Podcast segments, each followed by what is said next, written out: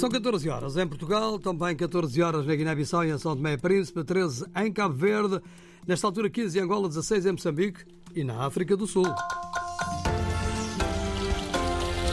E agora vamos para as notícias da RTP África, saber os destaques desta edição. Ministro moçambicano da Defesa garante que não aumentou a ação terrorista em Cabo Delgado. Registaram-se, sim, alguns ataques de pequenos grupos terroristas. Magistrados angolanos começam amanhã greve de sete dias, exigem aumentos salariais. Investigador cabo-verdiano integra programa Memória do Mundo da Unesco.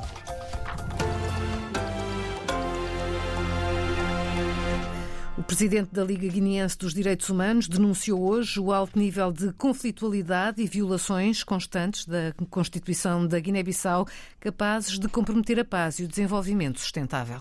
A Guiné-Bissau vive num momento extremamente difícil, ou num contexto extremamente difícil, caracterizado por alto nível de conflitualidade entre os diferentes atores políticos, violações constantes da Constituição da República e dos mais elementares normas de Estado de Direito, associado à disseminação de discursos de ódios étnicos e religiosos, os quais constituem uma afronta à nossa guinendade, capazes de comprometer a coesão nacional, a paz e o desenvolvimento sustentável.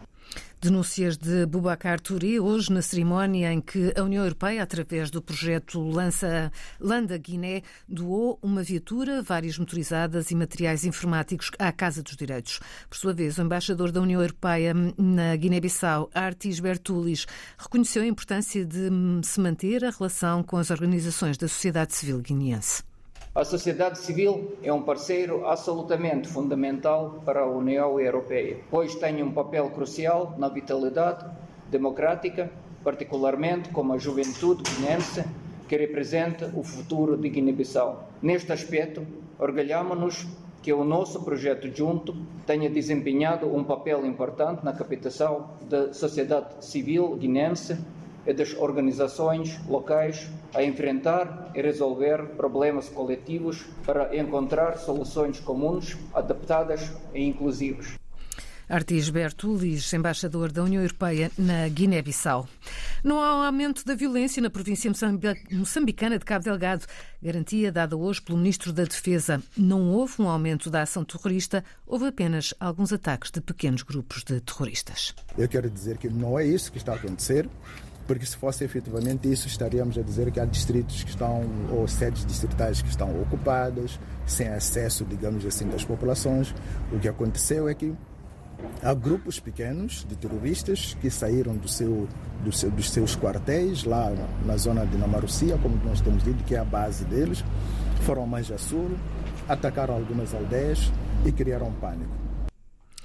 Cristóvão Chum diz que a situação é agora estável em Cabo Delgado, apesar dos últimos ataques em distritos hum, do sul da província, e lembra que o combate ao terrorismo é difícil, onde quer que tente instalar-se. O combate ao terrorismo, não só em Moçambique, mas em todas as partes do mundo, é um combate difícil, que precisa de coragem, de unidade de esforços, e principalmente que não haja muita ansiedade por parte da comunidade nacional para ouvir resultados imediatos no seu combate. Como sabem, o processo de radicalização que acontece onde há terrorismo significa muitas das vezes compra de mentes, compra de pessoas, enraizamento do terrorismo também nas comunidades. Cristóvão Chum, ministro moçambicano da Defesa, depois de um encontro com uma missão de alto nível da União Europeia, encontro que decorreu em Maputo. Podem estar a ser registados falsos deslocados no distrito de Namapa, em Nampula, para assim poderem beneficiar de apoios do governo e dos parceiros. O INGD pede, por isso, maior controle no registro. Orfeu de Céu, Lisboa. Para Luísa Meca, a mensagem é clara. O esforço que o governo está a fazer, juntamente com os nossos parceiros, para poder mobilizar alguns produtos para nós apoiarmos, tem que ser para apoiarmos aquelas pessoas que não têm suas casas. Declarações da Presidente do Instituto Nacional de Gestão de Risco de Desastres que surgem de denúncias de estar a haver infiltrados no registro de deslocados para se poderem beneficiar dos apoios A distribuição dos produtos que está sendo feito é para aquelas pessoas que saíram das suas casas, em Chiuri, outros locais, para aqui. Aqueles que têm casa, vamos dar prioridade às pessoas que estão a vir que não têm suas casas. Deixaram seus pertences lá onde estão para vir aqui procurar um local seguro. A presidente do NGD, Luísa Meque, visitou nesta quarta-feira a vila de Namapa, onde foram abertos três centros que acomodam mais de 30 mil deslocados provenientes de vários pontos do distrito de Chiure, na província de Cabo Delgado. Podem estar a ser registados falsos deslocados no distrito de Namapa, em Nampula, para beneficiarem de apoios do governo e dos parceiros. O Parlamento angolano aprovou hoje, na Generalidade, uma proposta de lei que cria mais duas províncias e mais 161 municípios. A proposta começou a ser debatida ontem e foi aprovada com os votos a favor do MPLA e do misto PRS e FNLA, a UNITA votou contra e o Partido Humanista absteve-se. As províncias do Mochico, a província do Mochico vai ser dividida em duas, o mesmo vai acontecer à província do Coando Cubango. Com esta nova lei, Angola passa a ter, a partir do próximo ano, 20 províncias, 325, 325 municípios e 375 comunas. Ainda em Angola, os magistrados do Ministério Público começam amanhã uma greve de sete, de sete dias para exigir aumentos salariais hum, e melhores condições de trabalho, José Silva. Numa altura em que está marcada a abertura oficial do ano judicial para esta sexta-feira, 1 de março, precisamente o mesmo dia em que o Sindicato dos Magistrados do Ministério Público angolano deve dar início a uma greve de sete dias. A paralisação, segundo o presidente do sindicato, Adelino Fansone, é motivada por reivindicações antigas, todavia sem as respostas pretendidas, com realce para a melhoria das condições sociais e de trabalho. Esgotadas que foram as possibilidades de negociação, entenderam tomar essa decisão. 400 magistrados, aqueles que exercem efetivamente as suas atividades de sindicalistas. Estes todos vão aderir à paralisação. Claro que o país é imenso, haverá um ou outro, não seja do sindicato e pense diferente, para um apelo ao Executivo, mas também à direção da Procuradoria-Geral. Adelino Fanson, o presidente do Sindicato dos Magistrados do Ministério Público angolano, quando anunciava a realização de uma greve de 1 a 8 de março. Os magistrados exigem aumentos salariais e melhores condições de trabalho. Cabo Verde em primeiro e São Tomé e Príncipe em terceiro estão entre os países com melhor classificação em África no respeito pelos direitos um, políticos e liberdades civis. No relatório divulgado hoje pela Freedom House, Angola é classificada como não livre. Guiné-Bissau e Moçambique como parcialmente livres. E o que diz hum, exatamente hum, João Costa Dias, a Freedom House sobre a Guiné-Bissau?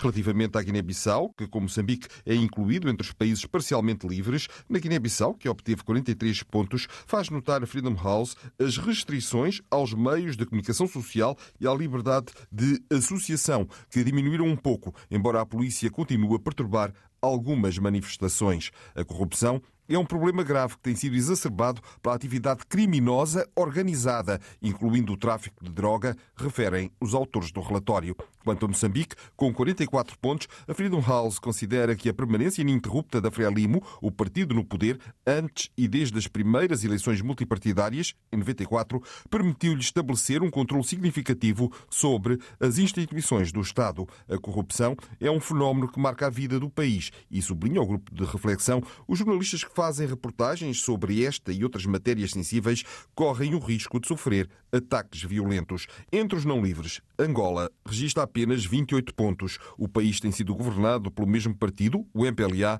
desde a independência e as autoridades têm reprimido sistematicamente a dissidência política. A corrupção, as violações e os abusos por parte das forças de segurança continuam a ser comuns. Algumas restrições à imprensa e à sociedade civil foram atenuadas após a posse do presidente João Lourenço em 2017, mas essa abertura parcial foi revertida desde então, sublinha a Freedom House. Com apenas 5 pontos em 100, a Guiné Equatorial, que integra a CPLP, refere a Freedom House, realiza eleições regulares, mas a votação não é livre nem justa. O atual presidente, que assumiu o poder num golpe militar que depois o tio, lidera há mais de 40 anos num regime autoritário altamente repressivo. Cabo Verde quer mais investimento português no setor do turismo no arquipélago, numa altura em que o governo está a pensar na criação de uma empresa pública responsável pelo transporte interilhas. Foi o que anunciou ontem Lia Montes, o primeiro-ministro cabo-verdiano, numa visita à Bolsa de Turismo de Lisboa. E foi já no stand de Cabo Verde que o chefe do governo afirmou que pretende atrair um maior investimento português no setor do turismo. E particularmente relativamente a Portugal, a nossa mensagem no sentido de haver cada vez mais investimentos. Porque os espanhóis são os primeiros investidores a nível do turismo. Eh, Portugal é o segundo país emissor, aumentou muito. Antes eh, estava na posição 4, está na posição segunda hoje, eh, mas precisamos atrair cada vez mais investimentos portugueses porque faz todo sentido. Ulisses Correia Silva salientou a vontade do governo cabo-verdiano em criar uma nova empresa pública para garantir o transporte aéreo interilhas. Para já, fica o apoio à TACV. Então, nós vamos adotar a TACV nesta fase que é transitória de condições para começar a operar nos uh, voos uh, interilhas, uh, mas a intenção final é criar uma empresa de raiz pública, de capitais públicos, para operar apenas no setor dos transportes aéreos interilhas. As oportunidades exploradas por Cabo Verde para se tornar num dos maiores destinos turísticos.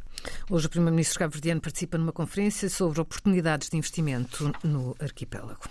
Um investigador cabo-verdiano foi nomeado membro do Comitê Consultivo Internacional do Programa Memória do Mundo, da Unesco.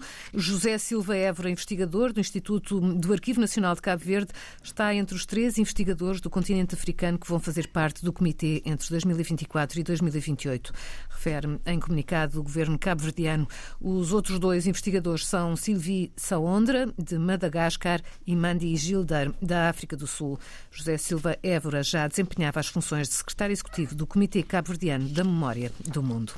O secretário-geral da ONU volta a alertar para a situação crítica do planeta. A Terra está à beira do abismo devido às crises ambientais. Na Assembleia da ONU para o Ambiente, António Guterres pediu um trabalho conjunto para pôr o mundo no caminho da sustentabilidade.